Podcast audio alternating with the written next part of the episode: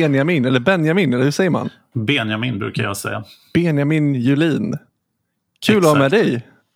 Ja, kul att vara här. Ja, Väldigt kul. vi har ju snackat lite löst om att, eh, att du ska gästa oss här eh, länge och jag har sagt att jag, jag ska bara läsa ut eh, mänskligt handlande först eh, så att vi kan prata om den och sen eh, Ja, jag, jag har ju en vardag där jag måste läsa ganska mycket så att den har inte riktigt, plus att den är ju väldigt jävligt lång alltså. Eh, Ja. Så att jag har inte kommit så långt att jag har läst ut den än. Men eh, Du får förklara för våra kära lyssnare vad det är. ja, det kanske, kanske Be- Benjamin ska göra i sådana fall. Ja, det är en bok om allting, men framförallt om ekonomi och marknadsekonomi på 999 sidor. Skriven av Ludwig von Mises, en österrikisk ekonom. Just det. Och den här... eh, 999, det är väldigt, väldigt specifikt. Ja, Ja, jag tror det är en slump. I början så funderade Timbro på att göra ett annat format och då skulle de ha laddat på 2000 sidor. Åh, då, sa de, Shit. ja, då sa de, nej det här går inte. vadå i ett annat format? Hur lyckas man göra en bok dubbelt så lång?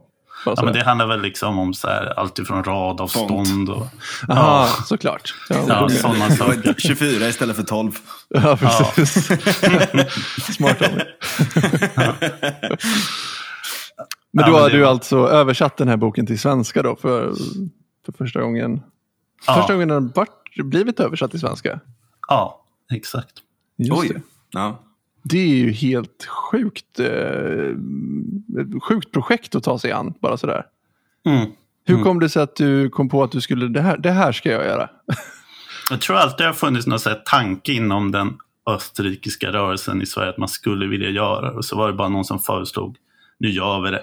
Och från början var det tänkt att en annan person skulle översätta och att jag skulle mer organisera, jag hade någon crowdfunding och att jag skulle ansvara för den. Men sen Mm. blev det så att jag tog över översättningen efter ett tag. Okej.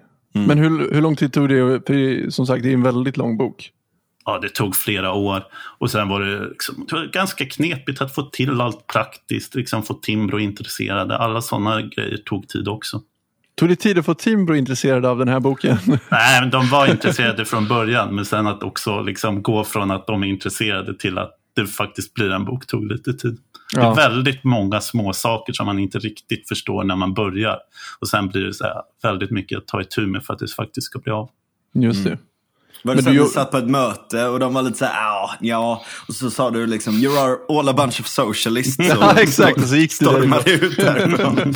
Nej. Och så sa de, nej fan okej.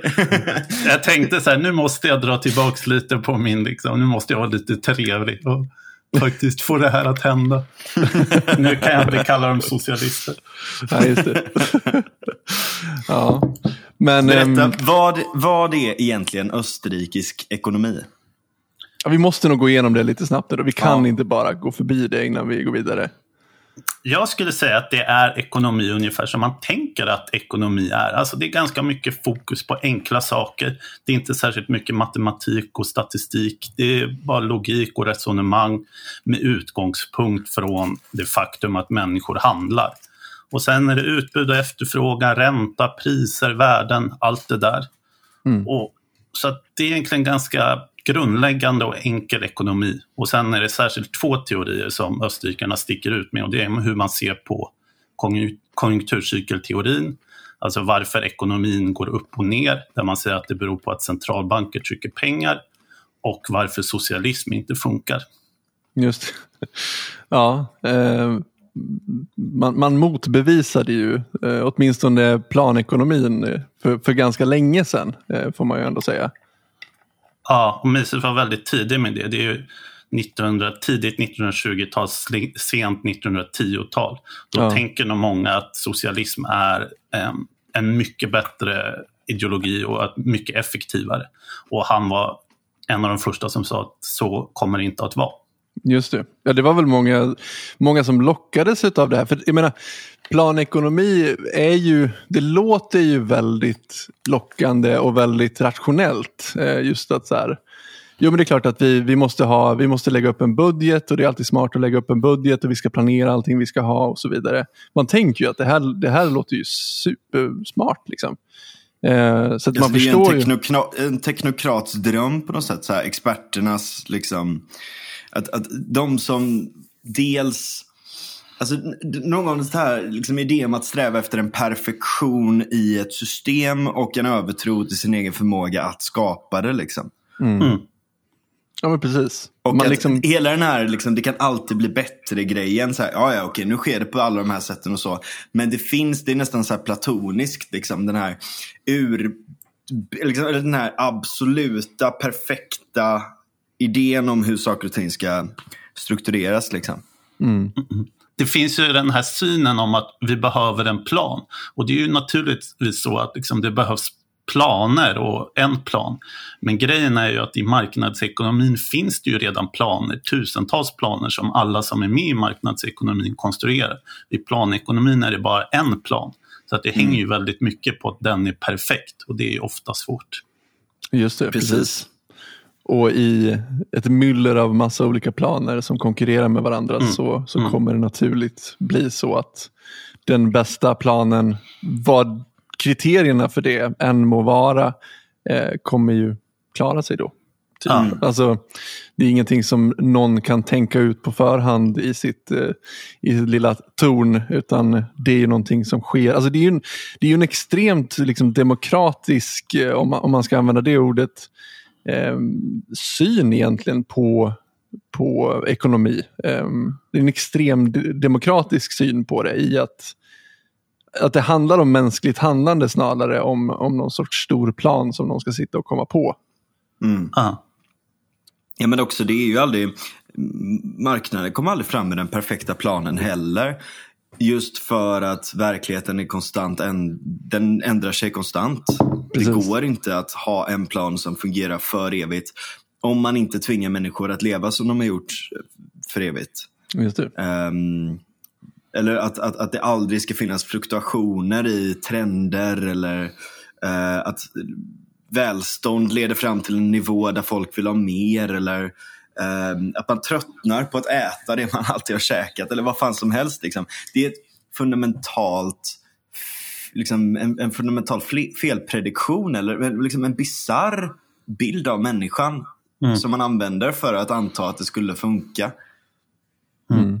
Ja, verkligen på tal om konjunkturcykelteori så brukar marxisterna säga att ja, så här, kapitalismens, eh, ja, men det, den motbevisar sig själv varje gång det är ekonomisk kris. Då visar det sig att det inte funkar med kapitalism. Då har Mises ett argument att de, är så här, jo, men de har rätt, för det skulle inte finnas några ekonomiska krascher i ett marxistiskt samhälle. För allt skulle bara fortsätta på. Liksom. Mm. Men att det finns krascher i ett kapitalistiskt samhälle beror ju på att konsumenterna får sin vilja igenom. Mm. Att det är de som bestämmer, att det inte är någon som bestämmer ovanifrån och bara styr allting längs en liksom förutbestämd plan. Mm. Just det. Man kan också säga att det är liksom en konstant kris. Så ja. det, det, blir inga fluktuationer. Mm. Men, där är också, det, jag menar, ta typ eh, kreativ förstörelse där. Jag menar, kriser och förstörelse och så vidare är ju inbyggt i systemet på många sätt. Men det, det är också mm, det, det är anti-fragile på något sätt. Alltså att det, faktumet att det kraschar hela tiden är sant. Men det byggs ju upp hela tiden, igen. Alltså det kommer nytt från askan hela tiden. Liksom. Um, och det är ju skillnaden gentemot om det blir en, en riktig kris, alltså en torka eller det ena eller det andra i ett socialistiskt system. För då måste du gå till, till ritbordet igen och konstruera en helt ny plan istället för att låta folk lösa det bara. Mm. Men deras kritik mot um, socialismen, vad, vad ligger den i? Eller, framför, eller först, först, först um, angående kulturcyklerna och sådär, är det liksom att det här med centralbankerna och så, vad, vad, exakt handlar det om? Ja, men det är egentligen att man, det, det, finns ju den här idén om man trycker pengar så på något sätt smörjer det ekonomin och då kan man återhämta sig från en kris eller man kan få det bättre än vad man hade fått annars. Men då menade Mises att när man trycker nya pengar och ger dem till bankerna så att det injiceras i ekonomin genom kreditmarknaden. Då trycker man ner räntan artificiellt och man skapar ett intryck av att det finns mer kapital än det egentligen inte finns. Så mm. entreprenörerna kommer att starta ja, men längre och större projekt än vad de hade kunnat starta annars. Och några av de här projekten kommer att misslyckas för att det inte finns tillräckligt med kapital. Så att när man trycker pengar så skapar det en illusion och den här illusionen kan inte vara hållbar. Och det var bland annat det vi såg 2007-2008 men det har hänt många gånger genom historien. Mm. Verkligen. Varför, varför trycker man pengar på det sättet då? Det är väl ett sätt att, dels för att det finns en ekonomisk ideologi, att man tror att det här skapar välstånd. Att man tror att det här är något som gynnar ekonomin. Men sen finns det också olika omfördelande effekter. Nu är det väl någon typ av avslöjande om att Riksbankens olika direktionsmedlemmar har tjänat på de pengar som har getts till olika företag nu under mm. krisen. Nej, allvarligt. Ja, exakt. Men vad fan. Det, alltså, man är inte förvå förvånad heller. Alltså man blir bäst bara trött på skiten. Eller? Mm. Ja, men det är ju liksom det som är systemet. Men det är en väldigt, väldigt konstig tanke. För att jag menar att, att, trycka pengar det är ju egentligen bara som att beskatta folk. Mer eller mindre. Ja. Ja. Och, alltså jag, jag, förstår liksom inte hur man ens kan tänka sig att uh, det här, det, om vi höjer skatten då, då får vi fart på hjulen. Liksom. Mm. Um, ja, jag, jag, jag, har inte riktigt fattat vad de, hur de tänker där. ja, men det är som en syn på ekonomin som en bil eller som en maskin. Och ekonomin är ju inte riktigt en bil. Det är ju alla människor tillsammans som gör olika ekonomiska handlingar. Mm. Det behövs mm. inget smörjmedel, bara lämna dem i fred. Precis. Ja. Mm.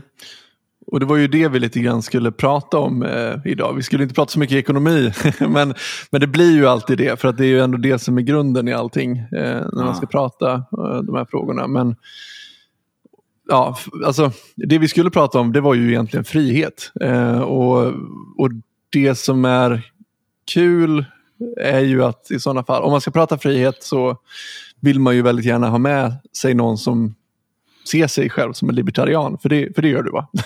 ja, det gör, ja. det gör jag. Precis. Och för en libertarian är ju frihet ganska... Man tar ganska allvarligt på frihet, eh, man ska säga. Mm. Eh, så den första frågan måste väl egentligen bli någonstans, alltså hur, för, för, jag menar, det, det, finns ju få människor som, som skulle säga att Nej, men jag, jag är, jag är emot frihet. Liksom. Det är ju någonting som jag tror alla kan komma överens om. Så frågan är ju någonstans att då måste man ju eh, definiera snarare. Vad, vad, är det du pratar om när du säger frihet? Vad är det du, vad är det du menar med frihet i sådana fall? Mm. För mig är frihet någonting som bara kan existera mellan människor. Det är en att vara fri är att ingen tvingar dig. Frihet är inte något större än så. Och där skiljer väl min syn sig från vänsterns idé om frihet som snarare är att frihet är att kunna göra massa olika saker. Till exempel, jag är, ja, men, jag är fri att gå ut och ta en promenad. Det kan liksom vara en viktig frihet för dem. Mm. Medan min frihet snarare är frihet från staten. Eller tvång. Frihet att inte bli tvingad av att gå ut av Folkhälsomyndigheten på en promenad. Exakt, exakt. Ja. Så du definierar alltså frihet som något, alltså, i, i, inte som något negativt, det låter ju fel, men, nej, men nej. I, I, negativa termer så att säga. Att, att det är frihet från någonting snarare än att du frihet till någonting. Jag, jag, ja, exakt. Ja, jag alltså, var på en skoldebatt en gång där det var en, en person från LUF som sa så här, ja, men vi är för negativ frihet. Den debatten tror jag inte han vann. Negativ frihet. ja. Det är, liksom, det är som så arbetsgivaravgiften. Det är någon som tänkte jävligt smart där liksom. Okej okay, men Ja. Vi, ger, vi ger libertarianerna det här ordet. Det blir bara de som kommer förstå det. Ja. De kommer vara skitnöjda med det också, men ingen annan kommer fatta. Ja, verkligen. ja, men alltså, jag, jag köper det, den definitionen helt och hållet. Jag tycker att det är en väldigt bra definition. Eh, jag brukar också förklara frihet för folk som inte förstår vad frihet är exakt på det sättet. Att definiera det eh, i negativa termer. Alltså, Mm. Det är en alltså, negativ rättighet. Och jag, jag gillar inte ens ordet rättighet för att mm.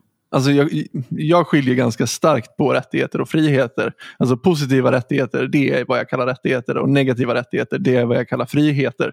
Men jag märker att folk är inte så duktiga på det här, utan de tror till exempel att eh, ja, men, bara ett exempel, yttrandefrihet är någon sorts rättighet du har att få yttra dig i olika sammanhang. Och då pratar man ju snarare om en yttranderätt i sådana fall. Men en frihet är ju som sagt någonting som, som man ska se definierat negativt då. Att ingen får hindra dig från att eh, prata eller straffa dig för det du har sagt eller censurera dig på något vis. Mm. Jag, jag, kan tycka att det finns en poäng som man skulle kunna attribuera till någon form av positiv frihet. Um, och det, det skulle kanske kunna vara utbildning möjligtvis. Att det är en rättighet som ges till en. Fast det blir en positiv frihet i bemärkelsen av att du får en större agens att kunna ta egna val på goda grunder. Men då får du det här problemet att för att kunna ge någon den rätten så måste du begränsa andra friheter. Så att då får du en trade-off. Och när du öppnar mm. för den möjligheten så är det svårt att veta. Det finns ju väldigt många fler situationer. Till exempel internet säger ju vissa nu är något som ska vara en rättighet. Och det kan man säkert argumentera för. Men var slutar det? Ja. Ja men också, också där precis. Det, problemet där blir ju om det är en rättighet då är det så här, okej, okay, välkommen till State Internet eh, med 3 megabit eh, i minuten typ. Ja, ja, precis. Eftersom rättigheter, alltså positiva rättigheter, alltså det jag skulle vilja beskriva som anspråk. Om du har en positiv rättighet så har du, så har du egentligen Alltså en positiv rättighet gör ju egentligen alla människor till borgenärer. Typ, och alla andra runt dig till gäldenärer. Att mm. alla andra är skyldiga dig någonting. Och vem ska driva igenom, eller vem ska driva in den skulden åt dig om inte staten? Mm. Så, att, så, att, positiva rättigheter gör ju att staten någonstans hamnar i förarsätet för att se till att, att du får det här då som du då ska ha rätt till. Mm. Eh, och, och, det är ju det då som blir extremt problematiskt för staten skapar ju sällan egna resurser utan måste ju ta det från någon annan i sådana fall. Och som du säger då, Benjamin, att då måste man ju begränsa någon annans frihet då för att du ska få den här eh, fordran då som du har på någon annan. Mm. Men hamnar man inte i det även när det kommer till polisen och sådär då också? Alltså om vi ska ha en nattväktarstat och sådär så att någonstans så så, det är det som är frågan. gör vi ju den, alltså vi gör ju det vi kränker de, neg de negativa rättigheterna eller de här friheterna till en viss nivå ändå bara genom att ha våldsmonopolet. Liksom. Mm. Ja, men det, det håller jag med om. Men det är ju därför nu många libertarianer i Sverige bland annat jag, är ju emot polisen och mot hela våldsmonopolet. Vi ser ju det som en av de större kränkningarna av våra friheter. Mm. Just det, det kanske vi skulle ha gått igenom redan från början. För det finns ju lite olika definitioner av libertarianism kan man ju säga. Allt från någon sorts Nozick-variant med liksom den nattväktarstaten som du var inne på Frans. Eh, alltså att man accepterar en liten stark stat eh, och eh, negativa rättigheter eh, eller friheter då till de som är mer lagda åt det anarkistiska hållet. Alltså anarkokapitalistiska hållet, vilket jag skulle säga är mm. den enda sanna anarkismen. för hur fan ska man annars... Jag, jag gillar inte ens ordet anarkokapitalism för att vara vad är anarkism om inte det? Liksom? Ja, jag. Eh, så, så vart på den här skalan befinner du dig? Ja, ja men, jo, men jag är anarkokapitalist skulle jag kalla mig själv. Just mm. det. Det tycker jag är spännande för jag, jag har inte kommit så långt i, i min egen eh, tanke har jag nog inte riktigt kommit än så att jag kan slå fast mig exakt på den här skalan. Men det känns ju som att det är sista ändhållplatsen så att säga. Eh, ja. Och det kan hända att jag kommer stanna där någon gång. Eller ja. inte, vem vet. Men jag har bara inte kommit så långt än. Men det finns det någon ju... sån grej att minarkister, det, det, tar sex månader och sen blir de anarkokapitalister och sånt där. när man väl har börjat läsa om det. Men ja. jag vet inte riktigt om det håller. Nej, det är nog många som stannar lite innan. Men man kommer i alla fall, har man kommit hit kan man inte komma så mycket längre tror jag. Det är som du sa, det här är ändhållplatsen. Precis. Så du vill liksom inte ha någon stat överhuvudtaget. Nej, nej. Atom, atombomber. Va? Ja, nej, det tycker jag inte staten ska få äga. Men, Ska, ska någon få äga det? eh, jag vet inte. Det, det finns många sådana där teoretiska frågor som eh, man kan diskutera ganska mycket om det. Jag är inte så duktig på det. Det finns många andra som har skrivit det. Utan jag tänker mer på staten som jag ser idag. Och Mm. då ser jag något jag inte riktigt tycker om som bara känns omoraliskt och brutalt. Att man hela tiden ska genomdriva saker med hjälp av våld. Bara så här saker som Skatteverket, det bara framstår så väldigt omänskligt, ociviliserat. Mm. Ja, precis. Men jag tänker Men- att det är någonting i det där, vi behöver inte just gå in på in, liksom, reductio ad absurdum där med, med atomvapen och så, men ett, ett stort problem som jag ser med typ att inte ha ett våldsmonopol är ju att våld i konkurrens liksom generellt sett betraktat som ofta krig eller, eller så här. Hur ska, man, hur ska man lösa den biten? Alltså du tänker lite Nozick nu, alltså typ vad, vem avgör en tvist? Liksom. Hur, hur avgör Ja, tvist? eller här, Mer jag har ett bolag, ett försäkrings slash polisbolag som skyddar min, mina grejer. Och du har ett. Mm. Då är det så här, eh, om man inte kommer överens om någonting då. Vad gör man då? Kan det finnas någon form av ekvilibrium? Eller där, där det inte är värt det att engagera, eller att, att inte liksom börja bråka med varandra och bli våldsamma mot varandra. Eller kan det vara så att det kommer till, säg att det är en jätte, jättestor eh, avgift som ska betalas från en person till en annan. Eh, ett, ett skadestånd eller vad fan som helst. liksom. Eh, och eh, så bedömer de att nej men det här är värt att kämpa för så vi kommer gå dit med våra vapen. Och då säger de andra nej det här är värt att kämpa för, vi kommer försvara oss med våra vapen. Finns inte den möjligheten? Eller risken snarare är det ju. Men... Absolut, men det finns på något sätt också, kommer finnas förhoppningsvis flera institutioner som kommer motverka det här. Och, och sen kan man ju alltid, det kan ju alltid bli så att det blir ett maffiavälde, att det blir, växer fram en stat ur det här fria samhället där det inte fanns någon stat. Men då är vi ju bara tillbaks där vi började. Det är ju här vi är nu med en stat som bestämmer allt. Som har sista ordet även i frågor som gäller den själv. Vilket är ganska unikt. Jag tänker på det här när det var tre poliser som sköt den här äh, Erik Torell som hade någon typ av intellektuellt funktionshinder. Och de hamnade i domstol och staten friade dem. Och, och det blir så här, sådana situationer skulle man ju inte hamna i ett fritt samhälle där det är liksom staten, där det är en organisation som dömer sig själv. Utan det skulle ju alltid finnas, vara mer oberoende.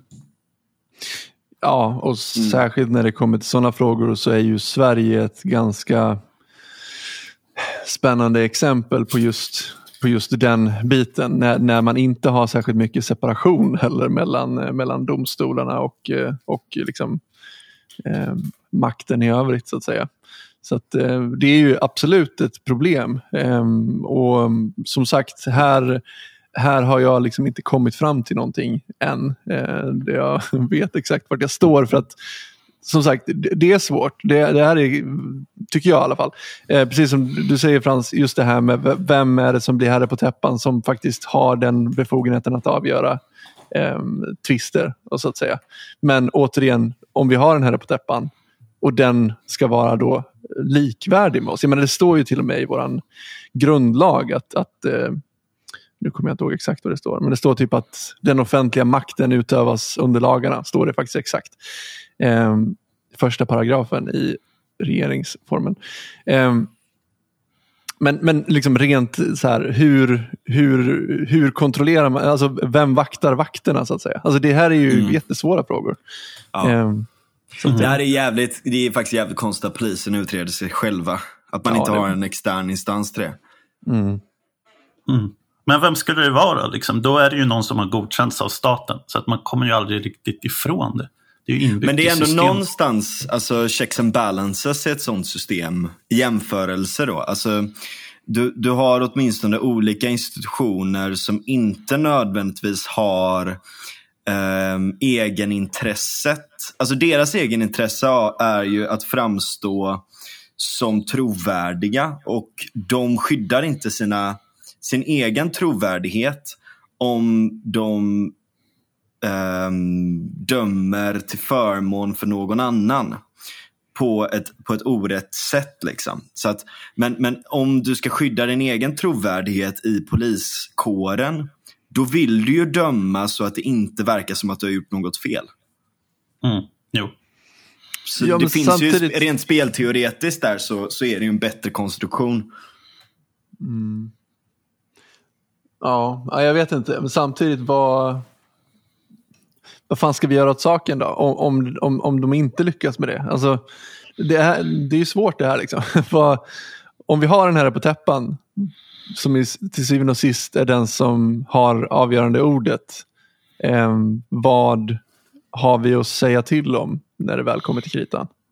Vi kan ju gnälla lite och knyta näven i fickan, men man är ju ja. ganska svag som eh, enskild så att säga. Eller som folket för den delen också. Som all, ja, all makt ska utgå ifrån, ironiskt nog. Där är ju det stora problemet om man ser incitamentsystemen för, för staten idag så är det ju ett, skapa ett så stort transferiat som möjligt. Ja. Eh, som är beroende av lön eller bidrag från staten. Och det är ju sossarnas hela strategi. Eh, två, att skapa så mycket eh, maktutövningsmedel för sig själva som möjligt. Eh, och det kan man göra på olika sätt genom kanske skräck är väl det, det, mest effektiva. När de frågade liksom, eh, nazisterna så här, hur fan lyckades ni göra det här så var det ju liksom genom skräck som de lyckades få sina medel. Um, och det ser vi jävligt mycket idag också med man har hanterat corona och allt sånt där också. Mm. Staterna flyttar fram sina positioner i de här frågorna otroligt mycket. Mm. Eh, mm. Så det finns hela tiden den här push, pushningen mm. liksom, där staten vill kontrollera mer och mer och mer hela tiden.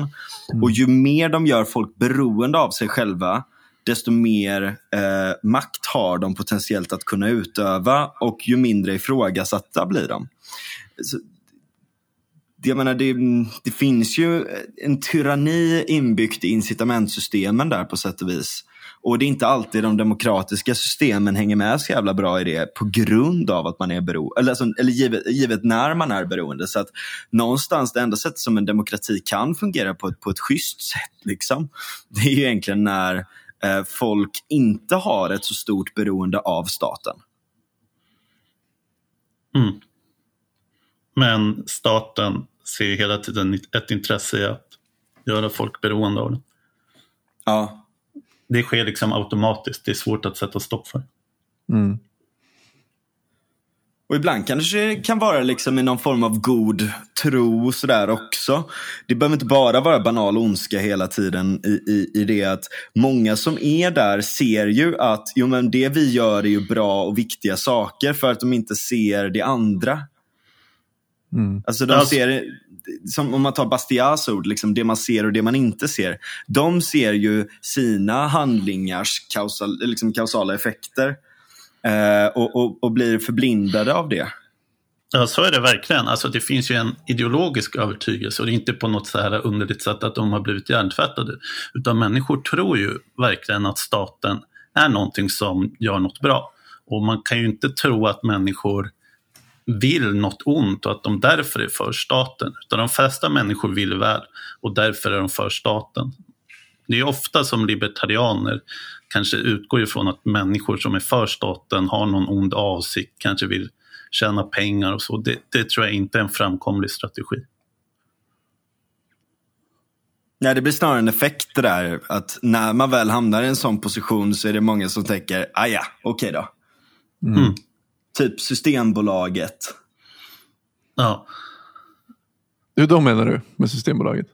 Ja, alltså de, eh, I sina upphandlingar så gynnar de ju vänner som gynnar dem. Ja, ja, precis. Jo, så är det ju verkligen. Men ja, och det där är verkligen en, en... Och jag vet inte om det där är någonting som vi har av naturen på något vis. Men det verkar ju vara en, en reflex människor har. Att man tänker hela tiden att vi, vi måste ha någon som står över oss som avgör allting hela tiden. Det är, uppenbarligen tänker jag så också. Eh, men jag, jag, jag, jag har bara tänkt väldigt mycket liksom att svenskar framförallt är ett väldigt eh, kollektivistiskt folk. Jag, jag har tänkt på det när det kommer till opinionsbildning väldigt mycket. Eh, och Det är som att folk har någon för givet tagen bild av vilken roll till exempel en debattör har. Eller någon annan som är liksom ute och vevar. Och, och den bilden är på något vis att så här, de, de ser opinionsbildare debattörer som någon sorts ledare. Eh, och jag tror att det här, bara för att göra en liten avstickare från mitt resonemang, så, så tror jag att det här gör oss extremt, det är det som gör att vi blir så jävla svaga för till exempel cancel culture eftersom eh, det offentliga spelet, liksom, det blir att, att det, det kokar alltid ner till att man försöker skjuta ner folk. Eh, och som liksom som om liksom, debattörer och så vidare är någon sorts, eh, någon sorts Jesusfigur, någon sorts liksom. fräls, frälsare för sin, för sin mm. ledarskara. Liksom. Och, och har den här frälsaren så här, köpt sex eller rökt knark eller något annat hemskt, eh, så, så då är du liksom då är du liksom ingen person man kan lyssna på i ekonomiska frågor eller någonting sånt där. Och det är liksom, det här, alltså, svensken verkar aldrig ha eh, vara ute efter att bilda sig en egen uppfattning om någonting. Utan eh, och liksom lyssna brett och ta in många perspektiv och tänka verkligen. Utan det svensken är ute efter det är att hitta en ledare hela tiden. Någon som kan liksom företräda eh, den egna personen på något vis.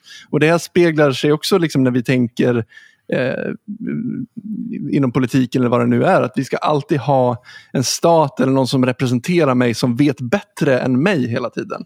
Eh, det är en väldigt, väldigt konstig, jag vet inte riktigt jag ville komma med det här resonemanget, men, men det är en väldigt, väldigt konstig reflex som människor verkar ha. Jag vet inte riktigt vart det kommer ifrån. Ja, men jag undrar om det gäller mer för politiken, för där är det ju så. Men när det gäller andra saker som är utanför politiken, våra inköp av matvaror eller kläder, går vi ju gärna vår egen väg. Alltså det är ju inte så att man slaviskt följer någon influencer när man köper kläder, utan man bara köper ju för det mesta. Mm. Ja, det är sant. Men vi har ju en del tendenser så här. Tacofredag är ju vår form av nattvarden på sätt och vis. Det är ju den heliga maten. Så mm. Vi följer ju, vi är ju sociala djur. Mm. Um, och, och, vi är flockdjur och, och, och sådär. Um, så att jag menar, vi följer en del sådana här tendenser med antingen en agens eller en, en intalad agens. Jag gör det här för att jag vill göra det för att det är trendigt just nu. Mm. Men tacofredag är det ju inte en enskild person som har uppfunnit utan det är ju något som har växt fram mer spontant. Ja, det är sant. Mm. I alla fall vad jag vet, jag känner inte till något. Men om man ser frihet på det sättet då? Alltså, en, en del, om man, om man tänker så här vänsteranarkism och sådär. Eh, en, en del av det har ju väldigt mycket kritik mot strukturalism och mot eh, kapitalistiska strukturer och sånt där också. Finns det någon, så att säga, kan man jämföra de olika sorternas frihet? Är det verkligen Um, helt oproblematiskt. Men vad menar du?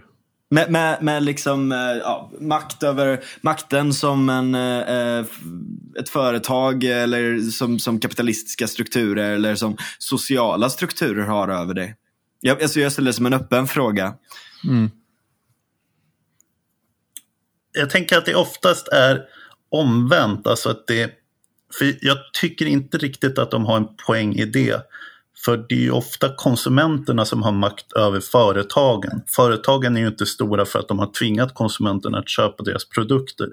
Utan för att de har producerat de produkter som konsumenterna har, mm. har velat ha av dem. Men ibland tänker jag att det finns, det finns tillfällen då, då de har en poäng gällande strukturer. Men det är oftast mer när det blir korporativistiskt. Mm. Och, och, det är inte alltid helt lätt att avgöra vad som är fritt och vad som är statligt. Exakt. Mm. Väldigt bra poäng. Mm. tänker väldigt mycket på, på Facebook. Ja. som rensar ut, eh, liksom, framförallt som jag har förstått i alla fall, eh, folk från eh, högerkanten i, i den amerikanska politiken. Men eh, jag vet inte om det har varit någonting sånt inom den svenska politiken direkt. Men inom den amerikanska har man ju sett det. Eh, början av det här året så rensar man ju ut eh, eh, Ron Paul tror jag, hans Facebook-sida försvann. Till exempel. Och det har ju varit flera stycken eh, exempel på, på just det. Varför försvann Ron Pauls? Jag vet inte. Han är libertarian, han är ju livsfarlig för eh, någon. Kanske har varit något med vaccin. Jag tror de har varit ganska hårda på det. Jag vet inte om det var hans Facebook-sida eller om det var någon, så här, någon förknippad med honom. Mhm. Mm. Ja, det är märkligt. Vad- Alltså, för någonstans så... I, I Sverige så har det gjorts webb-tv, rök från YouTube. Ja, just och det. Jag tror att det är väl några andra konton som har tagits ner någon gång och sådär också. Men det är jävligt, eh, det är rätt läskigt att, att, man, att man ryker från ens, alltså att man blir excommunicated bara för att man kritiserar vaccin. Det är en sak om man aktivt med intention av att destabilisera sprider desinformation om vaccinen. Men ja, jag vet inte, det är, jag vet inte om det, om det hjälper mot konspirationsteorierna att ta bort folk. Det gör säkert det. Alltså det är väl, då, då får de ju liksom mindre personer som kan ta del av dem. Och Jo. samtidigt, frågan är väl hur mycket det vägs upp av den här andra effekten att man känner sig censurerad. Och, Ja, det kanske är en liten elit som blir väldigt mycket starkare. Eller förlåt, eh, inte en elit. En, en, en, en liten, ett litet eh, nätverk av människor som blir väldigt mycket mer hårdfasta i sina övertygelser om, om konspirationsteorier. Medan liksom den stora massan, för den stora massan så blir det en mer effektiv Mm. effekt. Mm. Ja. Men om vi ska återgå lite grann till Sverige. ehm, alltså, om man, om man vill liberali- liberalisera i Sverige så, så finns det ju lite att, att göra kan man ju säga. Även om man, kan, om man ska tro vissa vänsterdebattörer så har vi ju, lever vi ju i ett anarkokapitalistiskt samhälle mer eller mindre redan. eh, det är väl kanske i, i relation till vad de egentligen vill ha. Men, men eh, utifrån min horisont så, så är det ju verkligen inte på det viset utan det är snarare tvärtom. Ehm, så, men, men en fråga som, som, som vi har pratat mycket om i podden tidigare och jag tror att vi, eller vi har återkommit till den väldigt många gånger och det var Anna Nachman som tog upp den grejen just eh, kring, kring dödshjälp. Och nu de som lyssnar mycket på oss, eh, förlåt att jag tjatar om det här, men jag tycker bara att det är ett bra exempel. Eh, hon var emot dödshjälp av den anledningen att, ah, okej, men vi kan, jag, jag tycker givetvis att, att det ska vara upp till all, varje människa att välja om man vill dö eller inte, det är självklart. Men eh, om vi skulle rucka på den principen så eh, kan det få en motsatt effekt i ett samhälle som inte är eh, frihetligt överhuvudtaget. Alltså till exempel om det offentliga har hand om sjukvården då kan ju det snarare fungera som en påtryckning då mot äldre. Till exempel att ja, ja men ska inte du gå och dö istället och så slipper vi, så blir det liksom en, en del utav liksom den, den offentliga ekonomin på något vis. Att, att det blir lönsamt för staten om folk går och dör istället. Ehm, väldigt hårdraget. Men, men men det, det finns ju någonting i det här som är väldigt läskigt. Att, att i, i grunden på något sätt så, så har vi ett system som är enormt problematiskt. Och visst, vi kan liberalisera små saker på toppen men det kommer snarare få en effekt som, som är till nackdel eller som, som inte är frihetliga så att säga. Så att den stora frågan är liksom, vad, i vilken ände börjar man? Alltså, hur, hur ska man tänka där? Hur, vad tänker du Benjamin? Ja, alltså jag tror att praktiskt så kan man nog bara ta det lite steg för steg. Och sen om det blir så, vilket det säkert kommer att bli, att landstingen försöker liksom övertala äldre att begå självmord, då, då kan man ju protestera mot det när det händer. Men Mm. rent strategiskt och bara kommunikativt så tänker jag att det finns en väldig styrka i att bara gå väldigt radikalt ut. För ta till exempel ett argument som att skattestöld. Så fort man säger det så blir folk jättearga och upprörda. Och om man då istället för att svara med samma upprördhet, om man bara lyssnade och var lugn då, då tror jag när folk kommer hem, om hela Sveriges befolkning fick höra det här och sen liksom fick det lugnt förklarat för sig, då tror jag säkert 10% skulle kunna köpa den tanken. Liksom. Mm. För det är så svårt att tänka sig att skatt inte skulle vara stöld. Och mm, det kommer ja. bara sätta sig i huvudet på folk.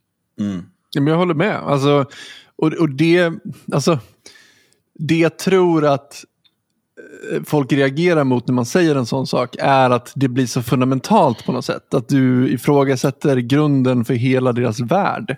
Mm. Eh, och då hamnar folk i försvar. Men mm. någonstans att, att så här, för det första, du kan stå kvar på den här grunden att, att du kan eh, säga att, att, jag vet inte hur jag ska uttrycka mig kring det, men, men säga att du, du kan acceptera skatt. Men samtidigt förstå intellektuellt att skatt är stöld. till exempel. Alltså du, du, behöver liksom inte slänga ut allting med badvattnet direkt för att förstå någonting intellektuellet. Eh, så att på något sätt så måste man ju typ för, liksom förmedla det på något vis. Ja, ja men någonstans. Jag, jag, jag tror att man, man får nästan se det i religiösa termer. Alltså, det är någonting sakrosankt med skatt. Alltså det, det, det är som... Eh, ja, det, är det är liksom eh, det man ger för att Avlatsbrev? Liksom, ja, ja, men typ. Eller liksom donationerna till Gud, tiondet eller sådär. Eh, och, och någonstans så, så är det ju det att socialliberalismen, eh, alla människors lika värde som har översatts till alltså någon form av så outsourcad agape, liksom, att vi ska, bry oss, ge, vi ska bry oss om alla och vi ska ge alla en chans. Och alla människor är lika värde, värda, därför ska alla människor ha lika möjligheter. Eh, och därför så får det kosta vad det kosta vill. Um, och, och, och, så outsourcar man funktionerna så att man slipper tänka på det själv. Man är moralisk men någon annan sköter uh, exekutionen av det hela. Det, det, det är ju nästan religiöst. Mm. Och när man kritiserar det, de är inte effektiva på att göra det här, då blir folk helt galna. För ja, det, det du, någonstans säger... ruckar på hela deras eh, tro. Men jag tror att det här är, så här, de reagerar för att du säger bara inte att det är inte bara det att du säger att det här är ett ineffektivt system mm. utan det du Nej. säger det är att det här är ondska. Mm. Liksom. Ja. Och, om du kallar folk som supportar ett system mer eller mindre som onda då är det klart att de reagerar mot det. Men hur fan ska man göra då? Hur, eller hur att, man... att de tolkar det som att det är, man, man kallar ju aldrig dem onda. Utan, utan att man säger att systemet är ondskefullt. Mm det är det här som gör att folk hatar Ayn Rand till exempel passionerat. Ja. Mm. För att hon, hon säger ju exakt det att eh, altruism det är ondska. Liksom. Och då, då blir folk så nej jag har ju blivit sag, tillsagd i hela mitt liv att det här är det rätta att göra och det, jag är en god människa om jag gör så här och nu säger du att jag är ond, det måste vara något fel på det. Liksom. Mm. Jag tror att utmaningen är att föra fram ett principfat principfast budskap men samtidigt vara trevlig. Eller i alla fall inte aktivt otrevlig. För då kan ju människor ta till sig det och lyssna om de inte känner sig angripna.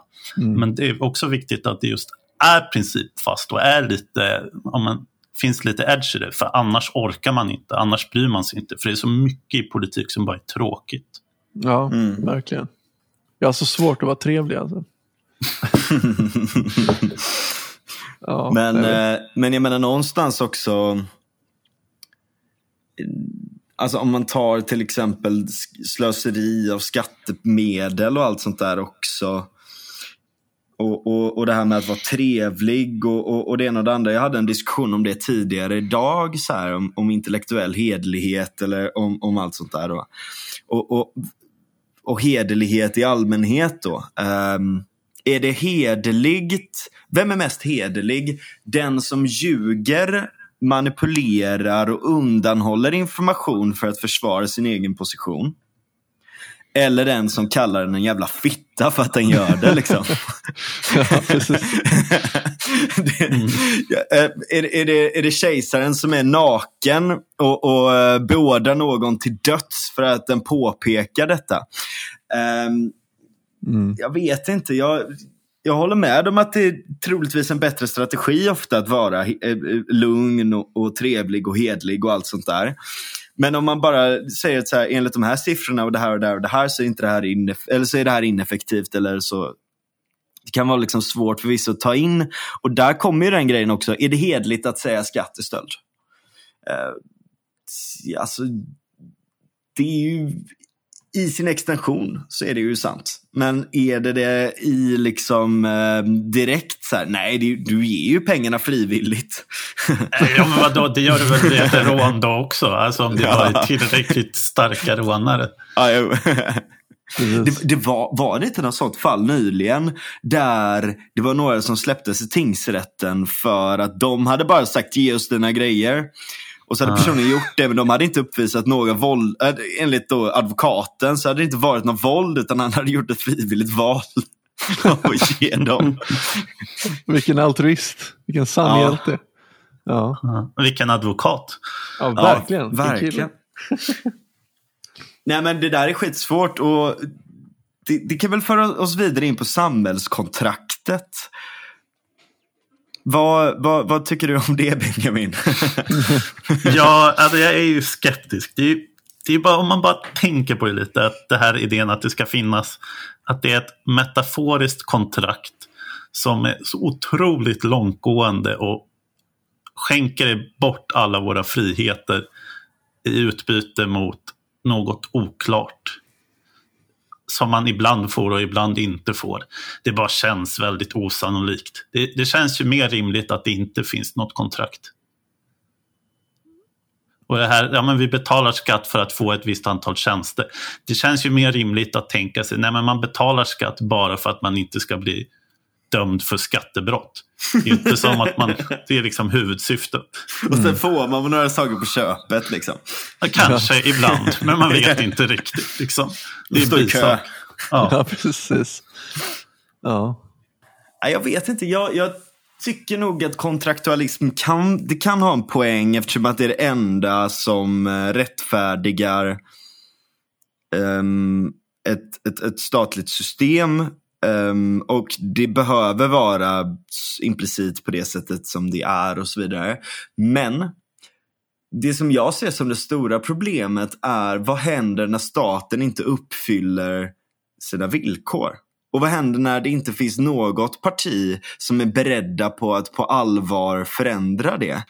Nu vill ju Benjamin inte, inte ha någon stat. Så det är Nej, men men jag menar, om, om, vi tar över det på statliga sidan igen sådär, liksom, ja. för att för, kritisera från det till det andra då. Liksom.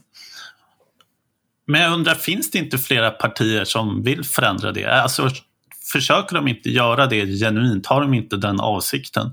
Det är mer jag, det jag ifrågasätter är väl mer själva narrativet om att det skulle vara det staten är till för eller att den skulle göra det bra på något sätt mm. kunna garantera folks trygghet.